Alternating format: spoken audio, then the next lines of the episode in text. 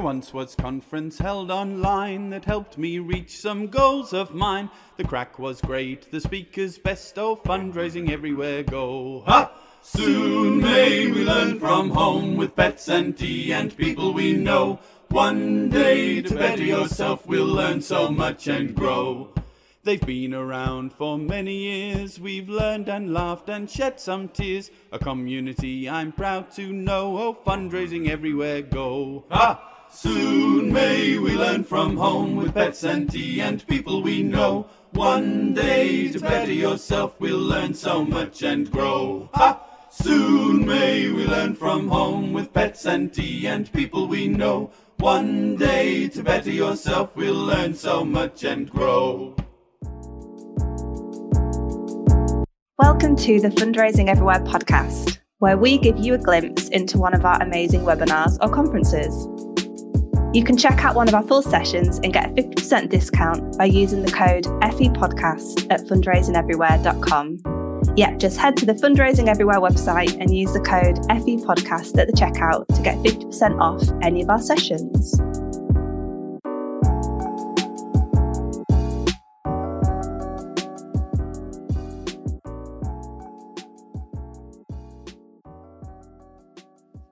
Hello. Hello, hi. How are Welcome, you? everybody, um, to our webinar, um, Trusts and Grants in the during a cost of living crisis.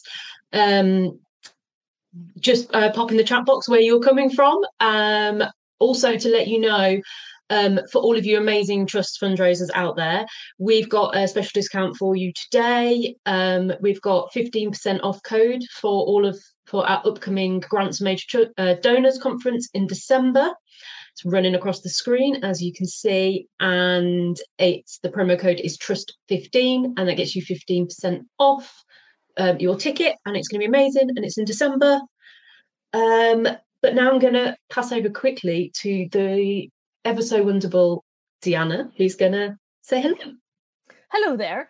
Um, it's exciting today. I want to introduce Mandi, just in case you don't know who we are. We we thought we'd we'd introduce each other. So Mandi's a sole fundraiser, and she's currently the community man- manager for Fundraising Everywhere.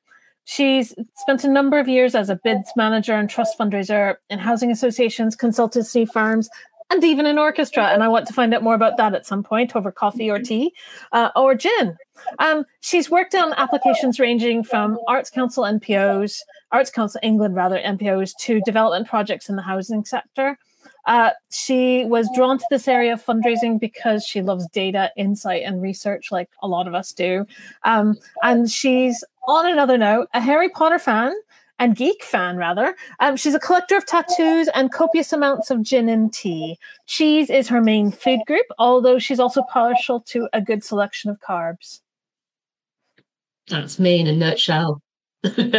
I'm not musical, just going to point that out with the orchestra, but we'll, we'll pick that up another time, Deanna.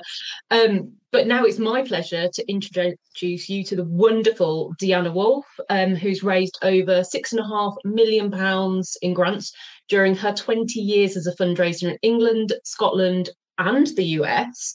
Um, she's won off won um, one off to multi-year grants from 50 pounds all the way up to 1.8 million pounds and this has been in the social care ex-service education and heritage sectors um, she's gained some valuable sec- sectoral insight as the commission on the donor experience project leader for trusts and foundations that's a mouthful Deanna Yep. thank you for that one uh, and she was also the chair of the Trust Statutory and um, Foundation Special Interest Group for the Chartered Institute of Fundraising Scotland. She speaks and delivers training sessions on trust research and fundraising at national and regional fundraising conferences and for individual charities and groups. And she has been the senior consultant um, for trust fundraising at Money Tree Fundraising for the last four years. She's a Star Wars and Apple fan from the 1970s and 1980s, which is quite specific. Uh, she loves strong coffee and her cat, who I believe is curled up with her right now. Cheese and carbs are also her favourites, and this is why we get along so well. Um, there we go. that and I think that I think we're really good at we understand the trust fundraising sector and the bigger picture.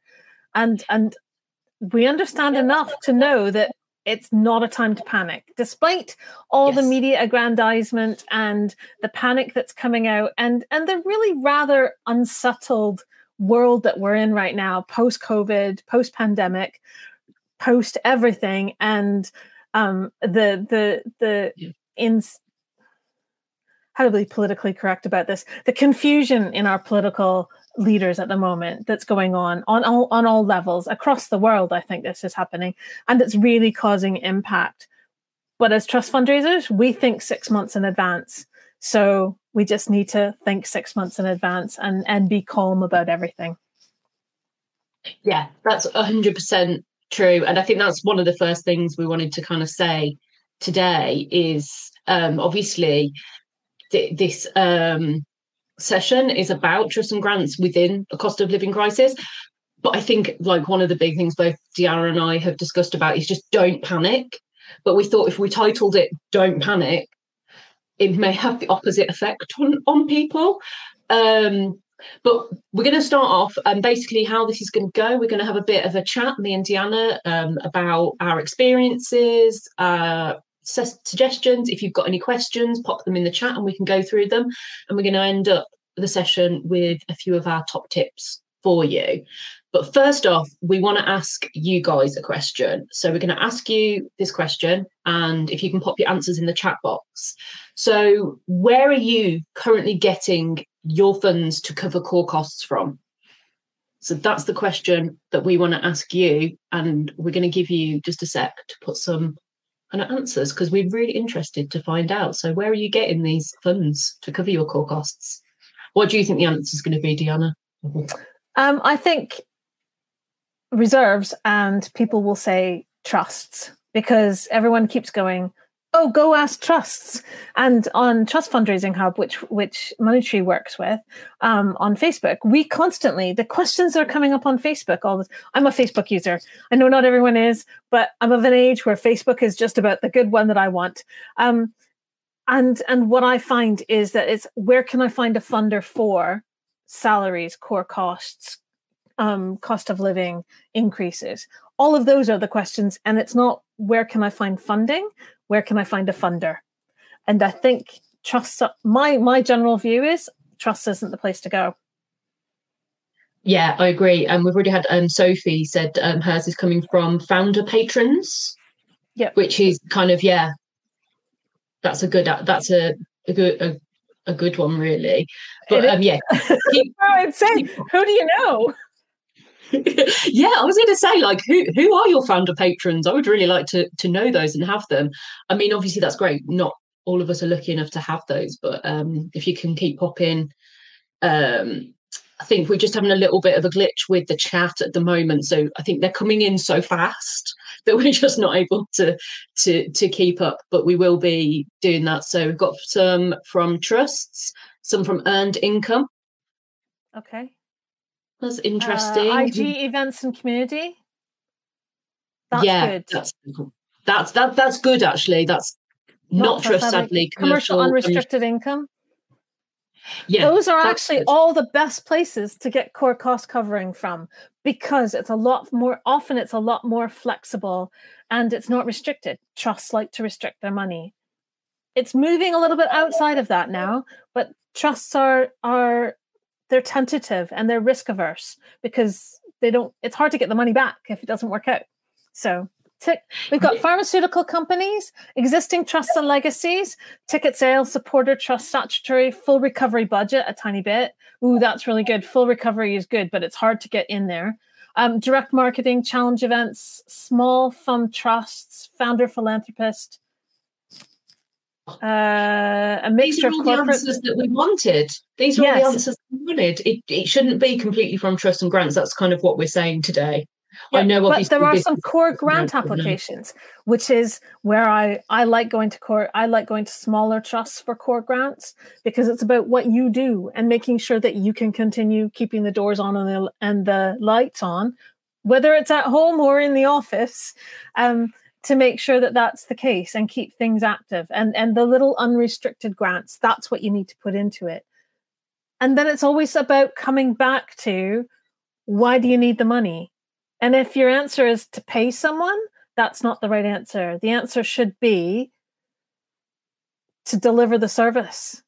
The person is the person, you're paying the person, and that's fine. And it's a salary you need, but it's not about the person that's getting the job. It's about the person who they're helping and what they're doing and how they're making an helping your to make an impact for your beneficiaries. So it's you need money for the impact, not yeah. for the salary. I've just seen one come in reserves. We haven't had a fundraiser for years, so I have a big job to do. You are in the right place. You are in the yeah. right place. We'll hopefully help you a bit today. But yeah, yeah that that's I, I agree with you with everything you're saying, um, Deanna, everything everyone else is saying in the chat box. I think it's great. But I want to get to like the real nitty gritty now. Mm-hmm. What do you think like the real problem is with trust and grants fundraising at the moment within charities? What do you think? Is it panic? Is it unwillingness to ask other income streams? Because I know a lot of people are saying they're using other income streams. Um, but is it that there's that reliance? What is what is the big thing at the moment? Because I think, um, and I, we've all we've always said this, Deanna, trust and grants are like that. If you don't get the money, that's it you know that it's your fault that somebody else hasn't got a job which is awful experience to be put in and that's not what it is that's not how this works it's not and it's a very long term thing it's not a short term in my yep. head i don't see trust and grants as a short term fix for things they can like be they can be if you already have a really good strong pipeline with lots of relationships um, that are that are good. And you can go in and say right we're short a little bit. Can you give us a little bit more? And you have that conversation. But we'll talk about that in a bit. Um, i think the real problem with trust fundraising is that people think that that's the go-to. Can you find a funder and there's a lack of understanding within a lot of charities of how trust fundraising works now the answers we're getting on from the chat box sound really good and they sound like things are changing but covid let expectations. COVID fund, trust fund, uh, funding from trust has put in some expectations that are completely unex- un, unrelatable and unsustainable.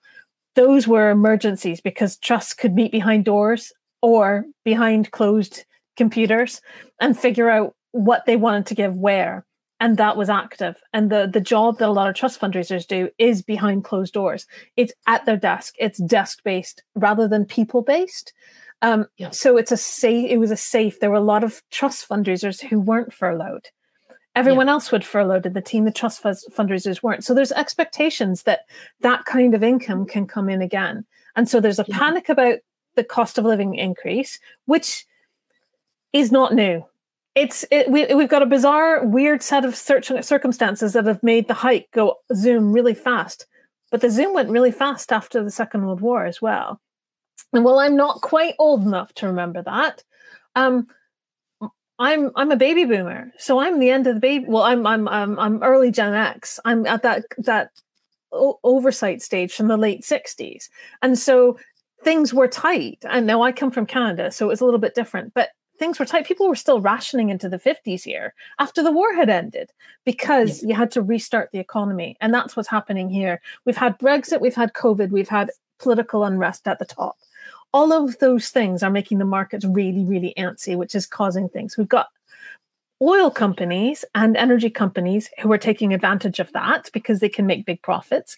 There is no need for them to make the big profits or to raise the rates when they're making trillion pound profits or billion pound profits. But their focus is on their their their investors, and that's fine. I think one um, of the things is is the panic is there. There's a lack of understanding of how trusts work, which is long term. You there are six month, twelve month, eighteen months ahead is when you're thinking for trusts, not not um, right now. Right now, as you go to the people who will give you you go and do a, a, standing on the corner with your buckets appeal and you bring in a thousand pounds because that's a thousand pounds it's unrestricted that was you got in an afternoon because a whole bunch of people said i can give you a pound. Trust give tens of thousands of a thousand pounds tens of thousands of pounds and they've got tons of people asking for them competition is high panic is there there's an un, there's huge increase and there's a lack of understanding of how trusts work and that's i think where the problem is or is that too simple No, no, that's I think it is that simple. I think, like you said, there is that kind of reliance. And I just think I was still fundraising during um, the early stages of the pandemic. And yeah, we did so many applications and found a lot of um, funders were giving money like very very easily. They were given a lot more money very very easily.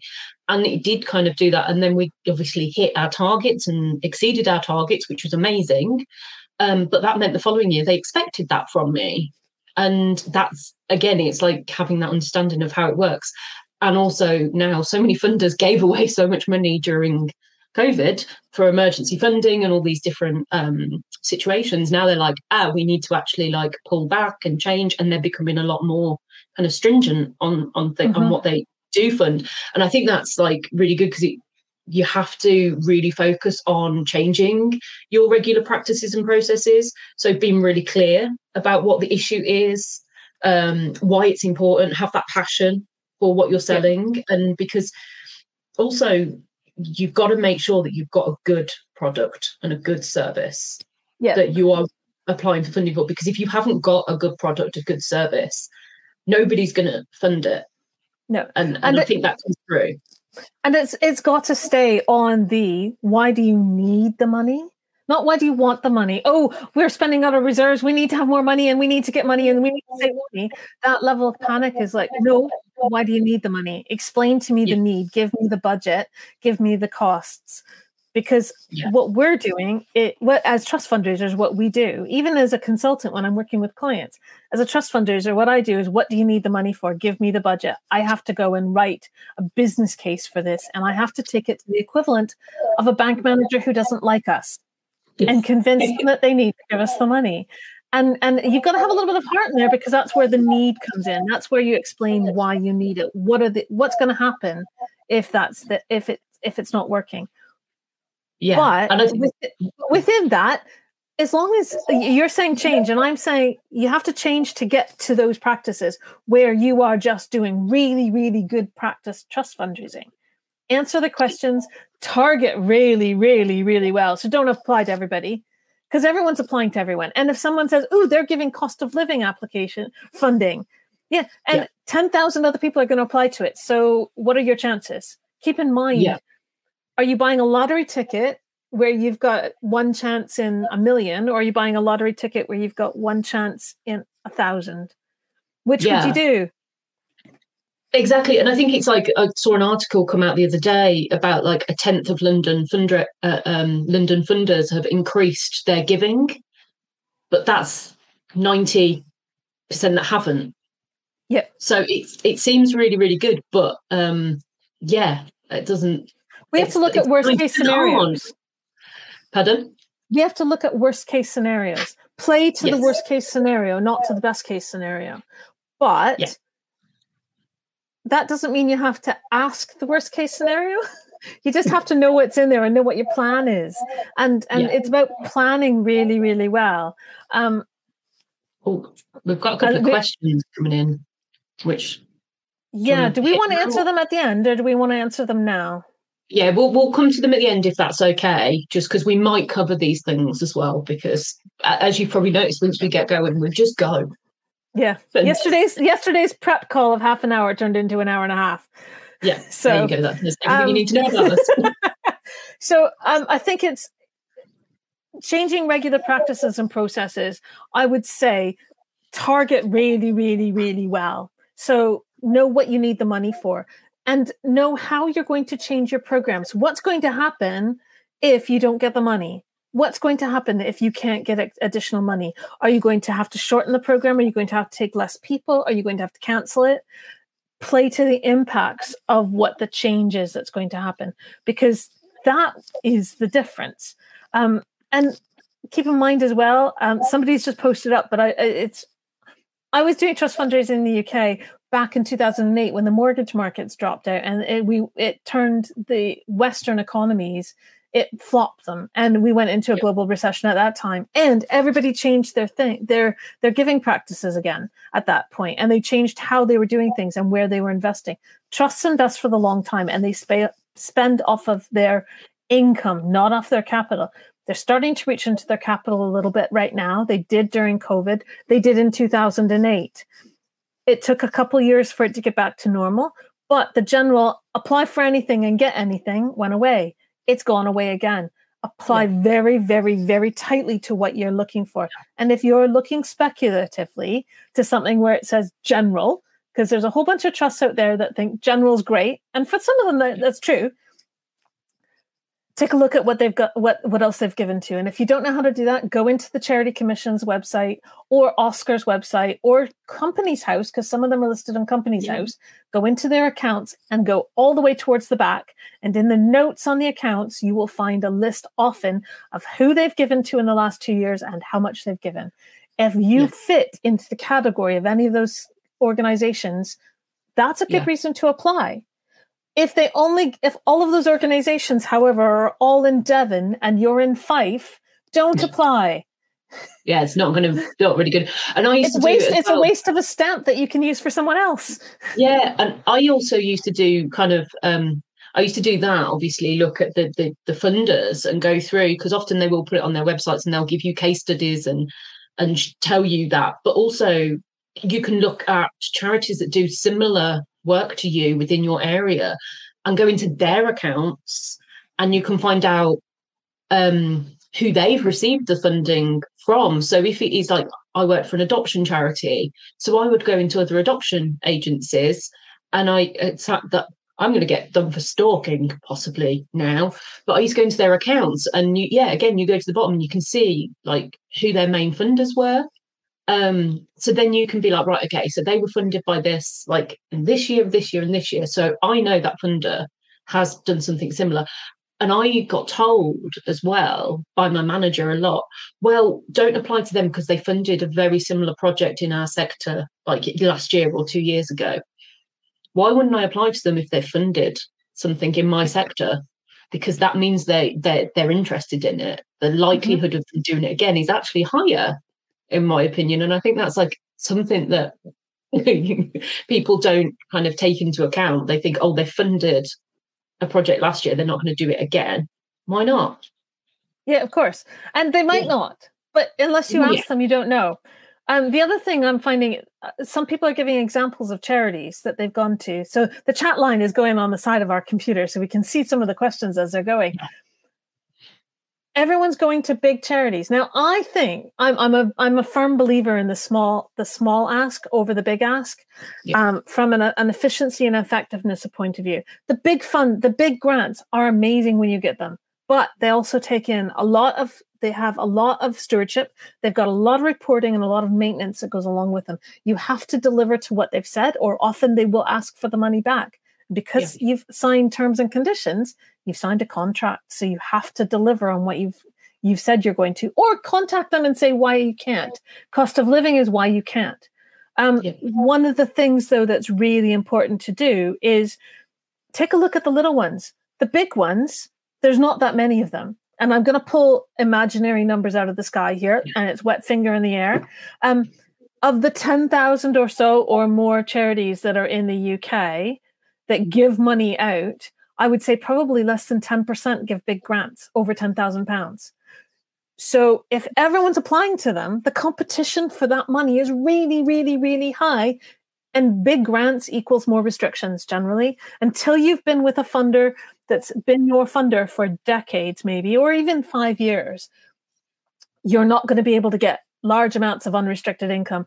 Whatever mm. happened during COVID, ignore it. That was a one off special event because the world was imploding um, and our lives were imploding. It was keeping us safe and keeping us alive. And that's what the money was for. Smaller yeah. grants, 10,000 and below, those ones don't have as much on them. They don't, the, the organizations giving them out may not have as much competition, which means you've got a better chance at getting it, which means that in a cost of living crisis, when the competition is high and you need money in and you might need it quicker, smaller grants often have, smaller funders often have four deadlines a year. So you can put out, you write a really good core application, you could put out 20 applicate 20 letters and don't mail merge and don't appeal it because a lot mm. of them don't like appeals. They are individuals. It'd be like a, approach a trust no matter how small like they are a major donor. You would not send an appeal letter a general appeal letter to a major donor. You would send an appeal letter to a two pound a month person not to a major donor. Yeah. So you send 20 letters out in a week and you might get four of them back you send out one big application that's taken you a month to do, and you are in competition with 50 other funders or a thousand other applications for one pot. Yeah. Where do you, where do you fancy your chances of getting some money? I would go for definitely the multiple small pots every single time, and is because it's very time intensive to put together, even like the smaller applications, because you can't. The days are gone where you could just have like one boilerplate and just change the name on mm-hmm. it. That's you know that doesn't work. I don't think it ever really worked, but we tried to get away with it sometimes. but you are only one person very often as a trust fundraiser because I've been in very few organizations where they've had multiple people working on trusts and grants. Sometimes they don't even have a, a defined person. It's just part of somebody's job mm-hmm. to do to do it. And they are very time intensive, um, both like yeah, the research, the finding the contacts, the getting information from everybody else, because obviously they're still doing their day jobs, these frontline workers. They don't necessarily have time to keep giving you case studies and information. Um, but Shannon's put it in the chat about having those long-standing um, relationships, and I think with the smaller ones, especially, you can work to build some of those up. And I had an instance where we had um, funding, and it was just for a year, and it was only I think it was like five thousand pounds for something, mm-hmm. and the, the, a year had gone past, and they contacted me. Literally, I was about to contact them in a few days, luckily, but they contacted me and were like, "What are you thinking of applying?" Because we really, really liked your application when it came in last year. So if you were, we're, we're likely to refund you. Uh, because I built up that relationship, and they were a local giver. They, you know, they worked in the area that I worked in. They knew what we did, and I think that relationship is, and you can get that with bigger funders mm-hmm. after you're on their radar. Yeah, you're not going to get that from the application. The application is not the relationship. No. Um, the relationship after. Some of the really big, really big charities applying for some to some of the really big charities, you do the relationship beforehand. But that happens in a lot of the bigger cities, and there aren't that many big ones, like I said. Um, the other thing about multi-year grants is there's not that many people who give them. So you can say you want it. Most of the charities I've worked for, they don't give multi-year grants unless it's like a capital project where they've split their one grant to you over three years for their own their own cost effectiveness. Um, so the big charities, really big charities where you're having trouble getting money in, are you spending some of your reserves? Because if you're a really big charity, and by really big, I mean anyone whose income is over a million pounds, really big, because most charities are under 250,000 pounds, which is why people like Henry Smith doesn't fund big charities anymore. They fund the little ones because that's where the majority of the charities are in the UK the really big charities, your organization has to look at releasing the money. And if you've saved money for a rainy day, it's a rainy day. Um, and if you are feeling a lot of pressure and a lot of pushback as a trust fundraiser to, to go and find money when you've got large reserves, your organization, this is the rainy day they need to do it. They need to do figure out organizationally what they need to cut if they've not already cut it through through um, COVID. They need to figure out if there's better ways of doing things. They need to access some of those reserves because this is the rainy day those reserves are for. Yeah. And figure out, buy yourself some time until you can figure out better ways of doing things, and then start putting core core core amounts say 10, 10 to 15%, not much more because otherwise it's greedy. And trusts don't like greedy applic- applicants. Put in about 10 to 15% about why on every single grant as a subtotal line after the project cost. Or if you're including it as just, I'm asking you for a thousand quid, take 15% of that. And I'm not even going to try and figure that out. Is it 150? I do words. I I, I have, a cal- yeah. I have a calculator for in my phone for when it's money. Um, yeah. But, but and I get someone to check my numbers. But when it comes right down to it, the big charities have the money in house. If they're not accessing it, they're making they're setting you up to fail and they're making you do work in an area where you're going to have to try and explain why those big those big amounts are not being used which means that you've just lost your chance with that funder for Yeah. applying to them for another year because they don't want to be applied to for another year. You put in an application that's inappropriate that you know as a professional is inappropriate because you're getting pressure to do it. Push back if you can. yeah definitely um pushback and i think as well um linked to that is think about what you are applying for which is what we've said don't um put a new project together just to get funding especially nowadays i think like the core funds are what a lot of people need.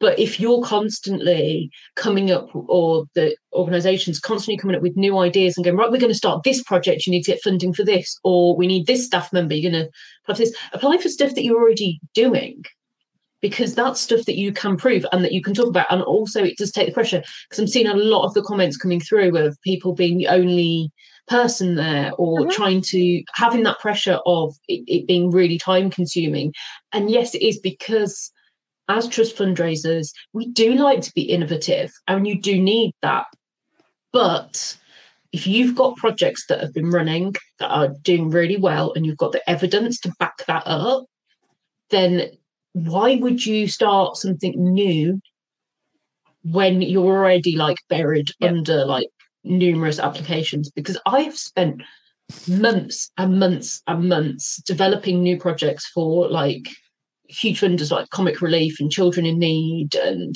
even the arts council um, england. And you get to the end of it and you're just like i don't know what i'm doing anymore because you've got so many things and people talk to you like i don't know what that project is because i don't because i just don't know enough It's all if you do too many new projects, it's mission drift, and it means that actually what you're doing is adding to the, adding to the organization's costs rather Yeah. than adding to their income coming in. Yes, you're Yeah. increasing the income, but the costs have gone up dramatically as well. Um, one of the things that's important is we like to have a, a money tree, and, and just generally, however you call it, you need a case for support. You need one Mhm. that's an internal document that doesn't go out, has everything about the project in it, which means that when you're doing small applications and it's an application form, you know what? All the information's there, and you've got boilerplate language. You may not have a boilerplate template, although I always have a two pager as well alongside that. Yeah. Um, it's for your organization. It's for any of the projects. You can have all your projects in it. It's not a static document. You update it, but you have to have version control so that six months from now, when you get somebody saying, "Well, hold on, what about how did you get those numbers?" and the numbers have changed, you can go back to the original one you sent with them, and and know how you got those numbers. If you have that, you can then go and shine the spotlight on different aspects of that project and get the money in and cover it. The other thing is if you've got unrestricted money coming in from other income streams that are paying for projects and services that are really, really sexy to funders. And I'm using that language because it's marketing speak. And invariably, I always got pushback from marketing and comms. Um, you need sexy, you need things that are attractive to funders.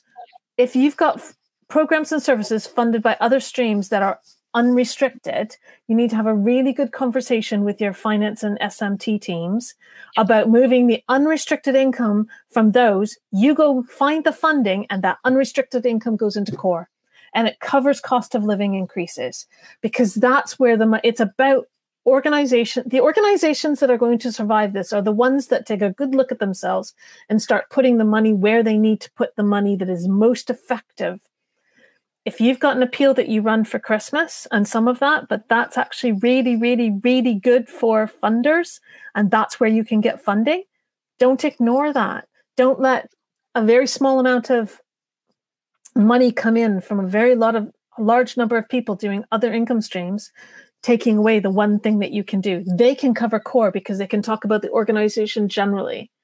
And you can talk about could buy a goat, not will buy a goat. Language is really, really, really important in trust fundraising. It's incredibly so. Um, the other thing is, we are all individuals, and there is only so much work you can do. Do what you can. don't Yeah. don't if you follow the mission drift you're not going to be able to do your work which means that your stress levels are going to go up which means you're not going to be as successful as you could be Yes. my one of my key things in this is take a good look at your big picture see who's out there and what you can find funding from. Don't chase the little squirrels going off all the road all over the place. Go after the big tree. I know i'm using i'm not using food metaphors for once. Um so what you want to do is find your strategy find your work plan as a trust fundraiser and stick to it. Whenever you have to come out of that work plan what you want to do is then go and say okay this is what i need to do because this is based on on our budgets and this is based on where i can get income. If you want me to come out of that how do you want me to come out of that? Yeah. and get And- someone else to make that decision for you. 100% and acknowledge that you're not responsible to save your charity. You No. like Deanna said you are one person. You can't do that. You've done the best possible application you can and you submit your application. Um that's your part kind of over really. You kind of Yeah. have to like it's sad because you can't always follow it through. Obviously if you get, when when you get the funding obviously you will possibly have parts of that. But once the application is in your job is to kind of go right submitted. Take yourself off for five minutes. Have a cup of tea coffee whatever dance around however you want to like celebrate that it's been gone in and you get on to the next one. And that is kind of the reality of mm-hmm. trust fundraising is that continuous kind of cycle almost. And i think that's a really big thing at the moment is how do you get to like that that balance of Yeah. that? And like you you've alluded to what can you learn from those previous economic crises in terms of planning for the future? Because that's what we've got to do. We've said it's not a short term it's a long term. No. I would say um, the ba- the markets will bounce back. The markets have been bouncing back on and off for a hundred or more years. They will bounce back in one way or another. Um, we will get through this. It may take longer. It may not take. It may not be an easy ride. But so far, we're not. We're not like things were in the seventies and in the seventies. I think here where um, the electricity would come on and off and you had Yeah. that kind of thing. It's And not the like it 80s. it's not like it is right now in, in south africa where they've got load shedding for for electricity. We're not in that position yet. We are in a crunch. It is going to happen. Take a very good look and look at it very objectively. How can you help? What can you actually do? Not what can does everyone else want you to do but what is actually possible? Not and what is probable of that and then go from that stick to your i would say stick to your fundraising strategy and to your work plan because if you stick to it it will there was a reason why you came up with that work plan. Go for it. Yeah. if you need to talk to new funders talk to new funders. Um, and then if you need to talk to new funders go for it. Um, and apply because you've got to get on their radar but equally talk to the ones that you've already had and keep that uh, that conversation going with them. Give good reports. Be the best person they have ever funded. Make Yeah. them have total confidence in who you are. So if you've got if you've got five grants out deliver what you can. If you can't deliver it because you can't afford it because money's gone up talk to them and tell them why and keep them involved mm-hmm. Funders constantly. And whenever i've been at, at, at funding conferences where they've said they've had funders involved the funders there have said talk to us. Let us know Yeah. how it's not working. We can maybe help you. Sometimes they help you by giving you more money. There's a Yeah, fair few who are doing that right now. They're bumping it up. They know. If you're not already getting money from them they'll a lot will say we're not giving to new clients or we're- we're not giving to new charities that's fine i mean it, it's terrible that that's happening and it's horrible that they're in that situation but it also means that you can go and find the funders that are giving you're not wasting times on the ones that won't so don't worry about Yeah. what you can't do worry about what you can do and so i think Yeah. that's what it is is do what you can don't worry about what you can't do because that's just it's the don't cry on spilt milk there's my milk there's my food metaphor Yeah, it was going to get in there eventually. But I think that's really true. We've said, like, as trust fundraisers, we're human. The funders are also human. they are doing this because they care about a particular cause or causes. So yeah, like you said, just go and speak to them, have those conversations. Doesn't have to be like a formal thing. Just, you know, pick up the phone or do a virtual call or have a coffee with them. Just have like a coffee and a chat. And and I think those relationships, some of the uh, some of the best.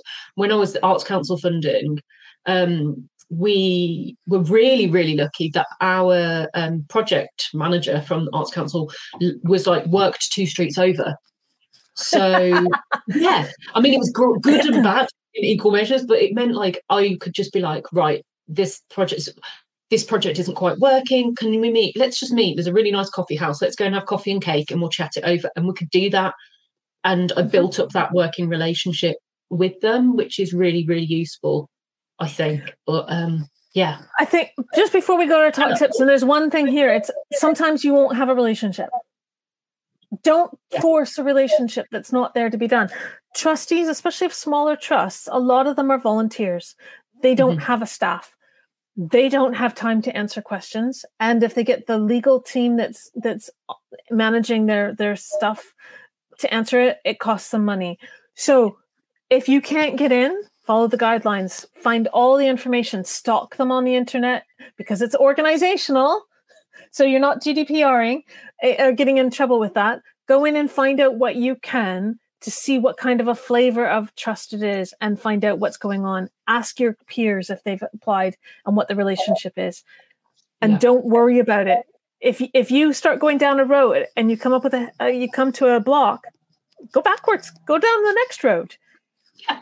You'll, you'll there's, find there's ten thousand trusts out there. yeah, you will you will find one. You will find one out there. Um, but what we're going to do now, we've kind of like I think we we could go on for hours on this topic, but we won't bore you with with that, unfortunately. Um, we're going to bring up our top tips and we'll go through that, and then we will try and answer some of the amazing questions that have come in. So here are our top tips. Deanna, would you like to? So, um, everyone and organization and and all organizations are affected by the cost of living crisis and increases right now. So you're not special. Um, which sounds really horrible of me saying it, but you're not because everyone's in the same boat. So identify specifically how they will affect or impact the services your organization delivers and your beneficiaries are cause and focus on those aspects alone. Don't say, oh my God, we're in a cost of living crisis. Yeah, everyone's saying it. So don't be that same voice. Yeah. Um, and identify if your current funders would be willing to increase their donations. As Deanna said, it can happen um, they might allow you to adjust your milestones or anticipated outcomes and outputs um, to reflect what your current funding will cover at this time and any projections you feel safe making because i know it can be difficult at the moment. But it, yeah don't be scared to say this project is going to take us a bit longer or we need to run it for longer. Can mm-hmm. we spread it out? Can we what can we do? Those kind of things. So yeah just look at the ones that would be willing to help you aside from your normal work plan and your normal pipeline, although take a look in your pipeline to readjust things if needed, do some really quick research to see if there's any new or previous funders out there who will fund your urgent needs. If don't if none look probable, work with your trust fundraising or your fundraising team to explore how the other incomes, which may be more buoyant and flexible, can underwrite the additional costs. Trust fundraising is usually for restricted income and is the long game. So be aware of it. Don't apply willy nilly and don't necessarily apply to a list of you, you see lists of oh these 10 funders give cost of living increases. Yes and 10,000 pl- uh, applicants are going to go for them. Yeah. Um, and create a two to three page core costs urgent appeal. Again covering what you need and not what the charity saying they want um, to send to funders. Keep in mind competition is really really high at the moment with uncertain investment landscapes. We don't know what's going to happen. Also, remember to add 10 to 15% of any pro- project costs to every application on a separate budget line as a contribution to core costs. You know, inflation is going to happen. you need to make mm-hmm. sure that it's, in there and make sure it goes into the core and unrestricted um, funding pot if you are successful. So keep it separately from specific mm-hmm. project costs, I think is a really good idea. And I think the the tone we want to make sure, and and our our top tip is don't panic. I mean, I, I, realize it's it's Hitchhiker's Guide to the Galaxy. Don't panic. Get your towels. Get your forty two answers or whatever. Um, I'm that geek too. but nevertheless, don't panic about it. Follow good practices. Costs will go up, markets will fail, and there are crises. And that's been happening my entire career as a trust fundraiser in various countries. Um, I was trust fundraising just as the towers came down in the States. It made life very, very interesting. Let me put it that way. And then I changed countries. Um, diversify your income sources and review where you can cut costs. Focus on your need and not on want. CEOs have a lot of want, their expectation, they're they're they're anticipating that and, and being aspirational. Right now, focus on need. And yeah. that's that's it. Yeah, as Questions? we said, it's entitled "Don't Panic," I think. But yeah, um, that was amazing. Um, but I've got some questions here that I'm going to start going through and just throw at you, Deanna, if that's okay, okay for the last sure. like, little bit of it. If Perfect. we see if you've got any more, keep adding them into the chat and we'll we'll get to them. But um, Rachel has asked, do you have a strategy for applying to funders who don't accept unsolicited applications? My first one would be don't. Um, yes, actually, I call them I call, them, up because sometimes their um their their unsolicited is if they give you a phone number and then say we don't un- accept unsolicited i call up and and quite boldly in my north american accent in britain say so how can i get solicited? Um and i realize i'm being funny here um but really it is. I'd like to find out is my project acceptable? And sometimes that person is the gatekeeper and they just want to make sure that the applications are there. If they say no then say no. But take a look at your trustees and then and your smt and anybody of, of interest and note in your organization and see if they know a trustee or person at that charity because it could be that you could it's the little black book you know when they're at a, a co- they're at a, a cocktail party or at dinner together and you can say we're doing this great project. They don't have to ask all they have to do is drop in that they are interested in doing this and that they've got a trust fundraiser and would would they be up for an application coming into them yeah Not, that's much better than my response no but there are times when there are times when i say you know what if i've got a huge list and they say no unsolicited the no unsolicited are the ones that go last unless yeah, I'm yeah. a perfect fit. If I'm a perfect fit, that's when I'll call up. Yeah, no, I agree. And I think that is true. Like sometimes you've got to just prioritize, haven't you? And if they do say mm-hmm. you've got four really warm leads and one that says no unsolicited, then definitely you know don't go for that one uh, just quickly um, david said can we keep the last uh, the top tips but we will um, share the top tips to attendees of today so don't worry about like scribbling down all the notes we'll, we promise we will share them for you um, and a question here from ajh um, how do you get past um, a funder who says reserves are too high yeah, our annual needs are large, so we need high reserves in case we don't get funding. That's an um, interesting, and I've had this a lot. Reserves are a love hate relationship with me. They um, really are. Yes, and there was another one in there about what is the perfect level of reserves. There's a yes, whole yes. bit of discussion of reserves. Uh, the Charity Commission has said trustees get to decide your reserves. There are some trusts out there who don't like reserves. Nothing you say or do ever will ever like make them like your reserves. So just don't bother applying. Put your energy somewhere else. Um, and that and you can't fix that because that's their choice to do so. Um, I would say if your reserves are, are very high, do you have a good reason why? And then explain your reason why. I've worked in organizations where the reserves were in oh well oh, like close to 20 million yeah. It's because that was what it was going to be required if they had to wind up the charity and all the processes and getting rid of all the properties that were involved. It was a residential charity. Um, so it would that's what they needed to have in place. It was actually commensurate with what the needs of the organization was given a worst case scenario. If your annual needs are large and you need high reserves in case you don't get funding, take a look.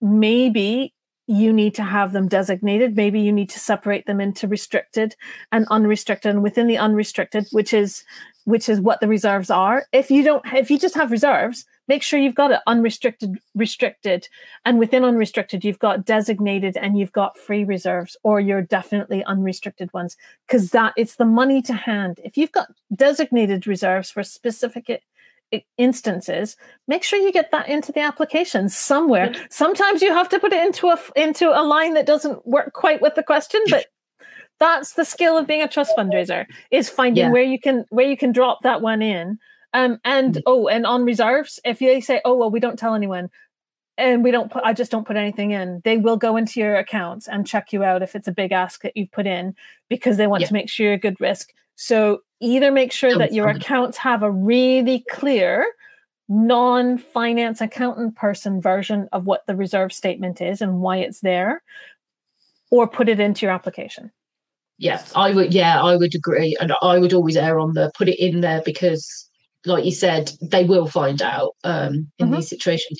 And i think somebody had commented earlier that like a lot of small charities they're uh, small funders they're finding are doing a lot more due diligence these days. So it used to be just the big funders that would do like financial report um, checks and even like checks on your trustees and me. I had checks done on myself once as i was filling the application in which was you know a whole thing.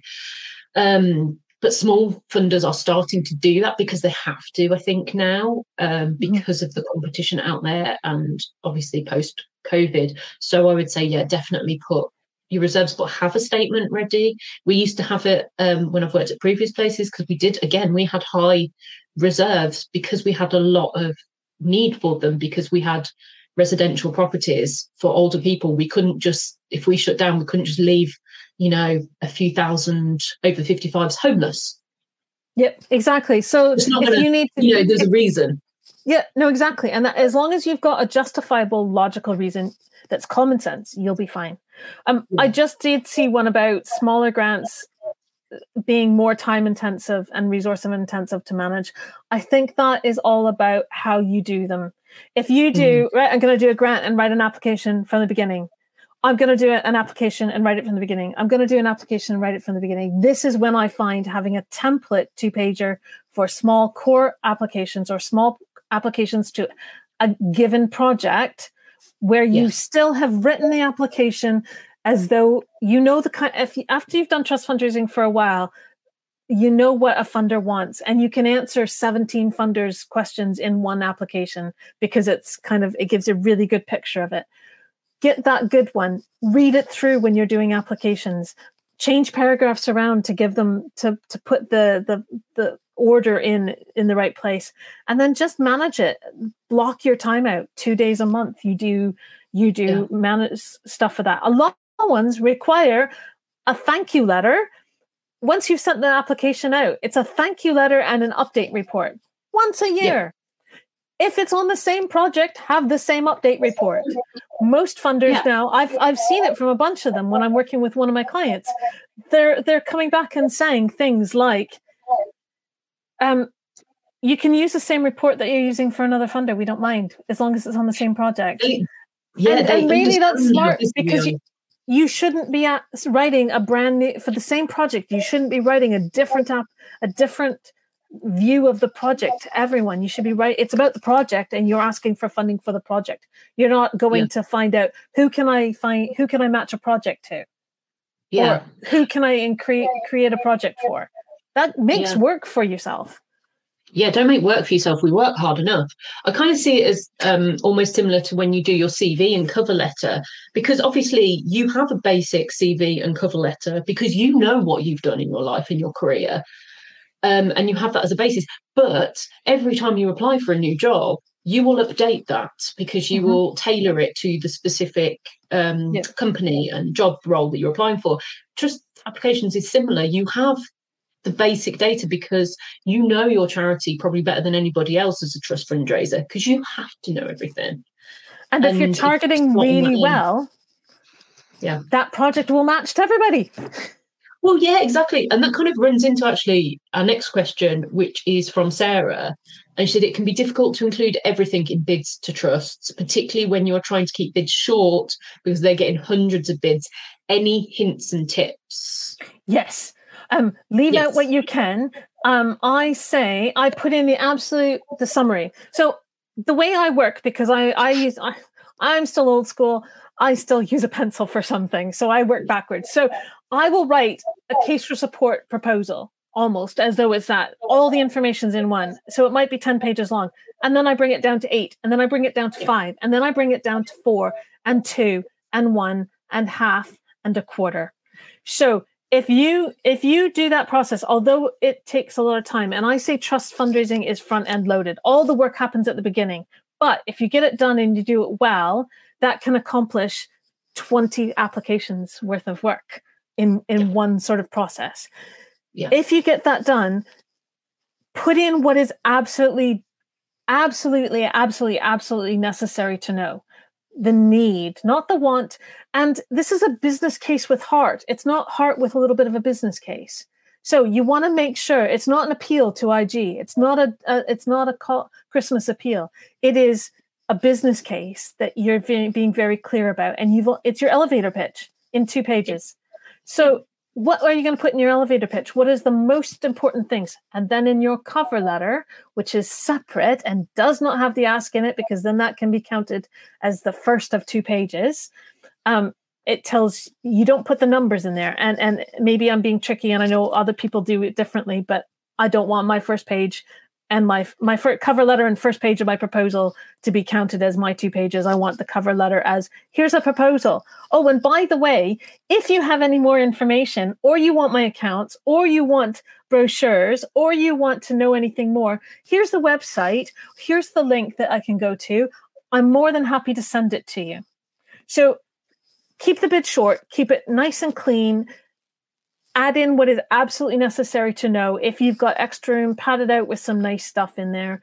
Um, pictures only when they only when a picture's worth a thousand words. So only put the picture in and when it, it tells more than the words it, it in the space that it takes up.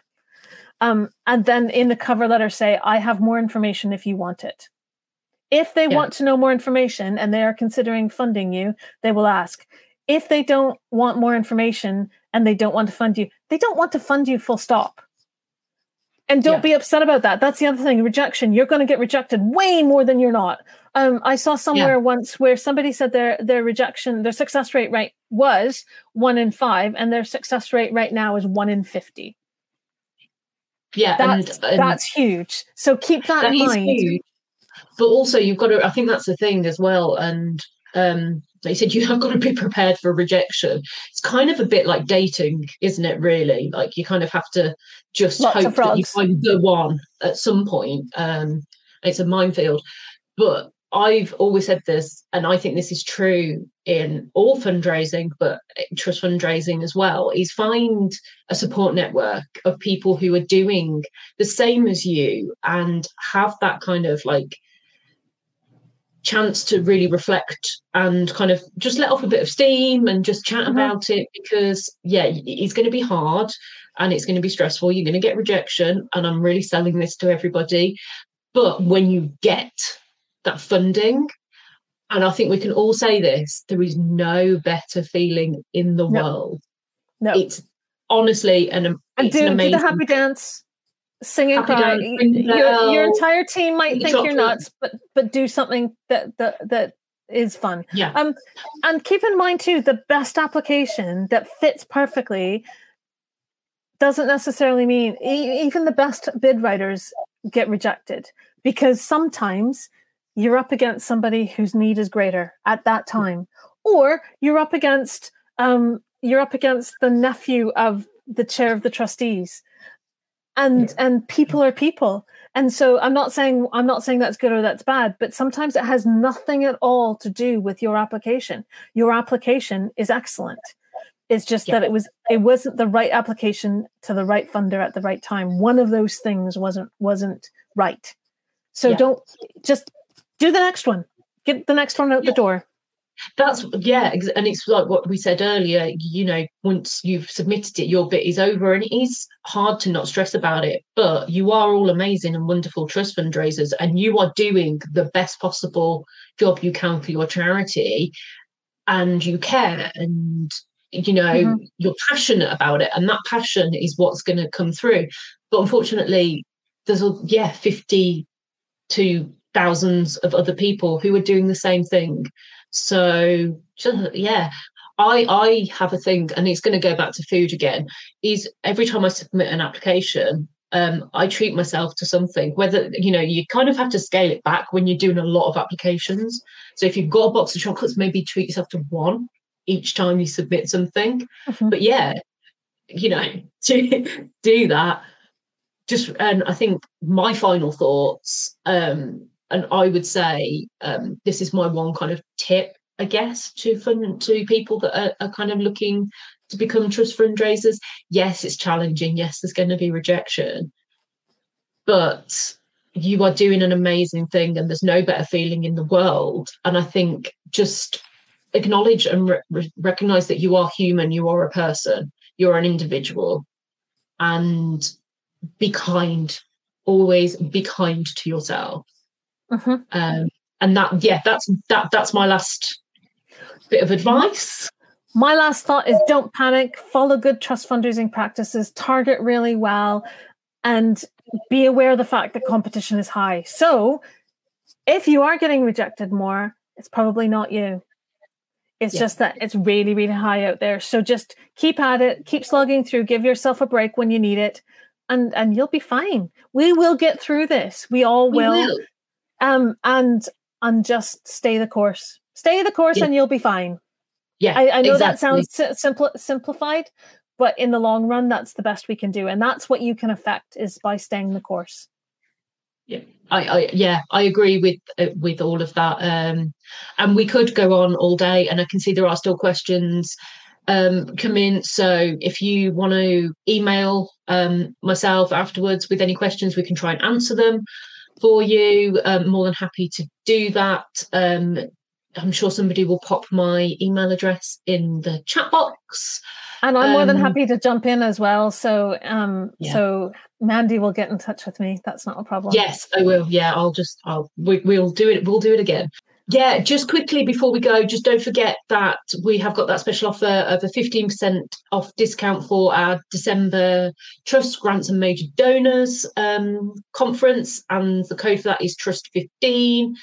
And also, I just wanted to say a huge, huge thanks to all of our members that are coming today. You know, couldn't do we couldn't do what we do and offer these services without all of our members. Thank you so so much for joining us and for being so um, involved. We'll we'll see you soon. Bye.